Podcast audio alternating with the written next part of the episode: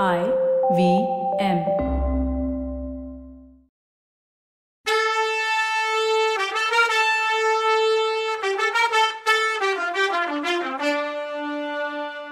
வணக்கங்க. நான் கவிதா பேசுறேன்.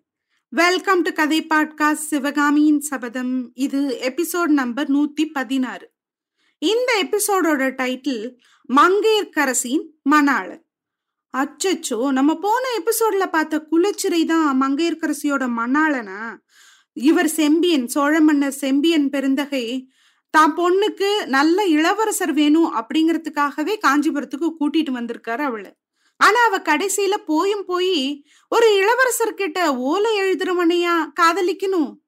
ச்சே என்ன நடக்க போதோ நமக்கு பெரிய டிசப்பாயின்மெண்டா இருக்க போகுது இல்ல சரி வாங்க பார்க்கலாம். நம்ம காஞ்சிபுரத்து மாளிகைகள்ல பத்தி பார்த்துட்டு இருந்தோம். ஒவ்வொரு மாளிகையை ஒட்டியும் அரண்மனை காரியஸ்தர்கள் காவலர்கள் இவங்கெல்லாம் இருக்கிறதுக்கு தனித்தனி இடங்கள் இருந்துச்சு. மூணு மாளிகைகளையும் ஒன்னோட ஒண்ணு இணைக்கிற மச்சு பாதையும் தரைப்பாதைகளும் சுரங்கப்பாதையும் இருந்துச்சு அங்க. சோழன் செம்பியன் மகளை புவன மகாதேவி தன்னோட மகளா கருதி பாதுகாத்து வர்றதா வாக்கு கொடுத்திருந்தாங்க. அதை அச்சு அசலா நிறைவேற்றிட்டும் இருந்தாங்க. அரண்மனையில இருந்தாலும் வெளியில கோயில் இல்ல மடத்துக்கு போனாலும் மங்கையர்க்கரசிய சதா சர்வ காலமும் அவங்க தான் பக்கத்திலேயே வச்சுட்டு இருந்தாங்க. வரலாற்று புகழ் பெற்ற மகேந்திர பல்லவர் மாதிரியே அவரோட பட்ட மகிழ்ச்சி புவன மகாதேவியும் சிவபக்தியில சிறந்தவங்க. சக்கரவர்த்தி சிவபதம் அடைஞ்ச பின்னாடி அவங்க தன்னோட காலத்தை பெரும்பாலும் சிவ பூஜையிலையும் சிவ புராணங்களையும் செலவழிச்சுட்டு இருந்தாங்க. அவங்க அரண்மனையில ஒரு அறையில சிவலிங்கம் பிரதிஷ்டை பண்ணி தினைக்கும் ஆகம விதிப்படி பூஜை பண்ணுவாங்க. இந்த சிவ பூஜைக்கு வேண்டிய ஏற்பாடுகளை செய்யற உரிமைய மங்கையர்க்கரசி கெஞ்சி கூத்தாடி வாங்கியிருந்தா. அந்த வேலையெல்லாம் ரொம்ப பக்தி சிரத்தையோட செஞ்சுட்டும் இருந்தா. முன்ன பின்ன தெரியாதவங்க இருந்த அந்த பிரம்மாண்டமான அரண்மனையில மங்கையர்க்கரசி பொழுது போக்குறதுக்கான நல்ல வழியா அந்த வேலைங்க இருந்துச்சு.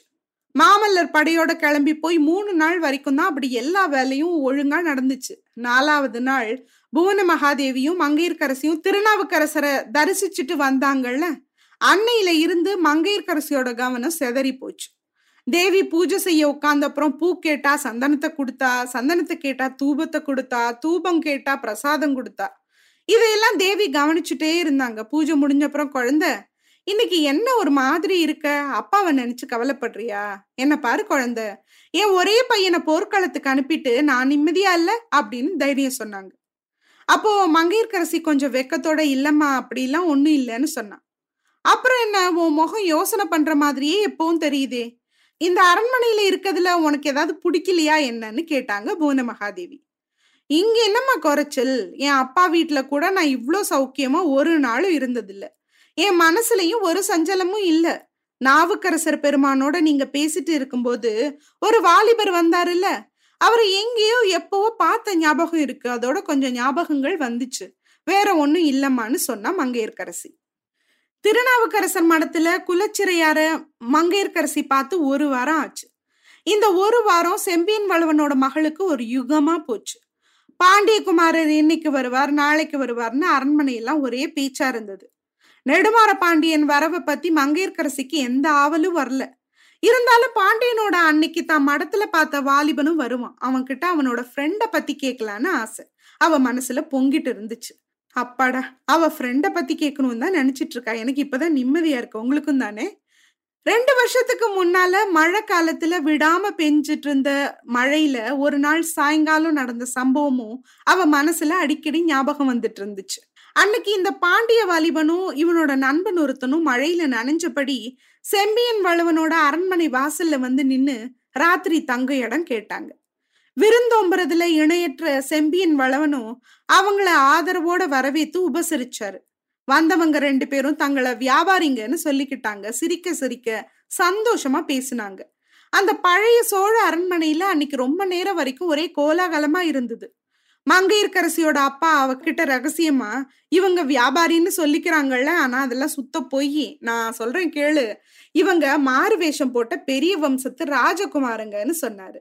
இதை கேட்ட மங்கையர்கரசியும் சந்தோஷமானா? ஏன்னா அந்த ரெண்டு பேர்ல ஒருத்தர் தன்னோட மனசை எப்படியோ மெல்ல மெல்ல தான் பக்கம் இழுத்துட்டு இருக்குது அவளுக்கு புரிஞ்சுது. மறுநாள் விடிஞ்சதும் அவங்க ரெண்டு பேரும் கிளம்பினாங்க. ஆனா போறதுக்கு முன்னால அவங்கள ஒருத்த அதாவது குலச்சிறையோட நண்பன் திரும்பவும் ஒரு நாள் வருவோன்னு உறுதியா சொன்னதோட அவகிட்ட கண்ணால ரகசியமாவும் சில விஷயத்தையும் சொன்னான். இந்த சம்பவத்தை பத்தி சில நாள் வரைக்கும் அப்பாவும் பொண்ணும் பேசிட்டு இருந்தாங்க அப்புறம் அதை பெரிய கனவுன்னு நினைச்சு மறந்துட்டாங்க. அப்போ மங்கையர்கரசியோட மனசை கவர்ந்த அதே சுந்தர புருஷன்தான் இப்போ சில நாளா அவளோட பயங்கர கனவுகள்ல வந்துட்டு இருந்தவன் அதனால அப்பா அம்மாவோட பாதுகாப்பு இல்லாத அந்த அனாத பொண்ணு இப்போ இவ்வளோ பரபரப்பா இருந்ததுல ஆச்சரியம் ஒண்ணு இல்லைல்ல. ஒரு வாரத்துக்கு பின்னாடி ஒரு நாள் காஞ்சி அரண்மனை அல்லோல கல்லோலப்பட்டுச்சு நெடுமாற பாண்டியன் அவளோட பரிவாரங்களோட காஞ்சிக்கு வந்துட்டதா மங்கையர்கரசிக்கு தெரிஞ்சுது. வானமாதேவியோட நடு மாளிகையில அவன் தங்கியிருக்கதாவும் அவனுக்கு இன்னும் உடம்பு சரியாகலன்னு பேசிக்கிட்டாங்க. ஆனா குலச்சிறைய தனிமையில சந்திச்சு விசாரிக்கணும்னு மங்கையர்கரசியோட ஆசை நிறைவேறின பாடுதான் இல்லை. புவன மகாதேவி தினமும் பூஜை பண்ண அப்புறம் தன்னோட மருமக வானமாதேவிக்கு பிரசாதம் அனுப்புறது உண்டு. மங்கையர்கரசி தானே பிரசாதம் எடுத்துட்டு போறதா சொன்னான் அந்த மாளிகையில இருக்கும்போது அவ கண்ணு நாலு பக்கமும் சுத்தி சுத்தி தேடியும் அந்த வாலிபன் மட்டும் கண்ணுலே படலை. ஒரு நாள் தைரியத்தை வர வச்சுக்கிட்டு புவனமகாதேவியே கேட்டா அவ. அம்மா அன்னைக்கு சைவ திருமணத்துல ஒரு வாலிபரை பார்த்தோமே அவர் பாண்டியகுமாரோட வந்திருக்கதா தெரியலையேன்னா. அதுக்கு புவனமகாதேவி அதை ஏன் கேக்குறமங்க? குழந்தை பாண்டியகுமாரன் நிலைமை இன்னும் ஒன்னும் சொல்றதுக்கு இல்லைன்னு சொல்ல வர்றதுக்குள்ள அடடா அப்படியா? அவருக்கு உடம்பு இன்னும் குணமாகலையா? அதனாலதான் வானமாதேவி எப்பவும் ஒரே கவலையா இருக்காங்க போலயே. முன்னையெல்லாம் நான் சிவபூஜை பிரசாதம் கொண்டு போனா முகத்துல சிரிப்போட வாங்கிக்கிட்டு என்கிட்டயும் பாசமா ரெண்டு வார்த்தை பேசுவாங்க. இப்பெல்லாம் ஒரு வார்த்தை கூட பேசுறது இல்லைன்னா அவ. ஆமா குழந்தை வானமாதேவி கவலைப்படுறதுக்கு ரொம்பவும் காரணம் இருக்கு. நெடுமாறனுக்கு உடம்பு இப்ப கொஞ்சம் குணமாயிடுச்சு. ஆனா அவனோட மனச சமணர்கள் ரொம்பவும் கெடுத்து வச்சிருக்காங்க. அவனோட பாண்டிய நாட்டோட புகழ்பெற்ற வீர மறவர் படை வந்திருக்கு. அந்த படைய திருக்கழுக்குன்றத்துல தங்க வச்சிருக்காங்க. இலங்கை இளவரசனும் நாம அன்னைக்கு பார்த்த குலச்சிறைன்ற வாலிபனும் திருக்கழுக்குன்றத்துல தான் இருக்காங்களாம். குழந்தை ஆபத்து ஒன்றும் நடக்காது இருக்க வேணுமேன்னு அம்பிகை பாகனி அல்லும் பகலும் பிரார்த்திச்சுட்டு இருக்கேன். என்னை விட வானமாதேவியோட தலையில பெரிய பாரம் இருக்கு. பாவம். அவ ஒரு வாரமா தூங்கலையான்னாங்க மகேந்திர பல்லவரோட பட்ட மகிழ்ச்சி. பாண்டியகுமாரனோட வரவுனால என்ன ஆபத்து நடக்க கூடும் எதுக்காக எல்லாரும் இவ்வளோ கவலைப்படுறாங்கன்னெல்லாம் மங்கைக்கு தெரியல. அதை பத்தி அவ்வளவா அவ கவனம் வைக்கவும் இல்லை. அவளுக்கு தன்னோட கவலையே பெருசா தெரிஞ்சுது. குளச்சிறைன்னு பேர் சொன்ன அந்த ஒருத்தனை கூட தான் பார்க்க முடியாம போயிடுமோ? அவனோட ஃப்ரெண்டை பத்தி விசாரிச்சு தெரிஞ்சுக்க முடியாம போயிடுமோன்னு ஏக்கம் அவ மனசுல இருந்து வேற எந்த விஷயத்த பத்தியும் யோசிக்க விடாம பண்ணுச்சு. இந்த நிலைமையில ஒரு நாள் சாயங்கால நேரத்துல அரண்மனை நந்தவனத்துல பூன மகாதேவியோட சிவ பூஜைக்காக மங்கையர்காசி பூ பறிச்சிட்டு இருந்தா. பன்னீர் மந்தாரை பொன்னரளி செவ்வரளி இது மாதிரி செடிகள்ல இருந்தும் சம்பங்கி சாதி மல்லிகை கொடியில இருந்தும் அவளோட பூ மாதிரி கைகளால பூவை பறிச்சு பூக்கூடையில போட்டுட்டு இருந்தா. ஆனா அவளோட மனசு ரெண்டு வருஷத்துக்கு முன்னால விடாம மழை பெஞ்ச ஒரு சாயங்காலத்துல தான் அப்பாவோட பழமையான மாளிகையை தேடிட்டு வந்த அந்த ரெண்டு பேரை பத்தியே யோசிச்சுட்டு இருந்தது. ஒரு நாள் உன்னை தேடிக்கிட்டு திரும்பவும் வருவேன்னு அவன் சொன்ன சொல்லு நீர் மேல எழுதின எழுத்து தான் போல. இந்த உலகத்துல எனக்கு ஒரே துணையா இருந்த அப்பாவும் போர்க்களத்துக்கு போயிட்டாரு. இனிமே எங்க அது என்ன ஆக போகுதோன்னு நினைச்சு மங்கையர்கரசியோட கண்ணுல கண்ணீர் வந்தது. செடி கொடி வழியா யாரோ பூந்து வர்றது மாதிரி சலசலப்பு சத்தம் அப்ப கேட்டு மங்கையர்கரசி சத்தம் வந்த சே பார்த்தா ஆமா யாரோ ஒரு மனுஷர் அந்த அடர்த்தியான செடிகள் வழியா நுழைஞ்சு வந்துட்டு இருந்தாரு.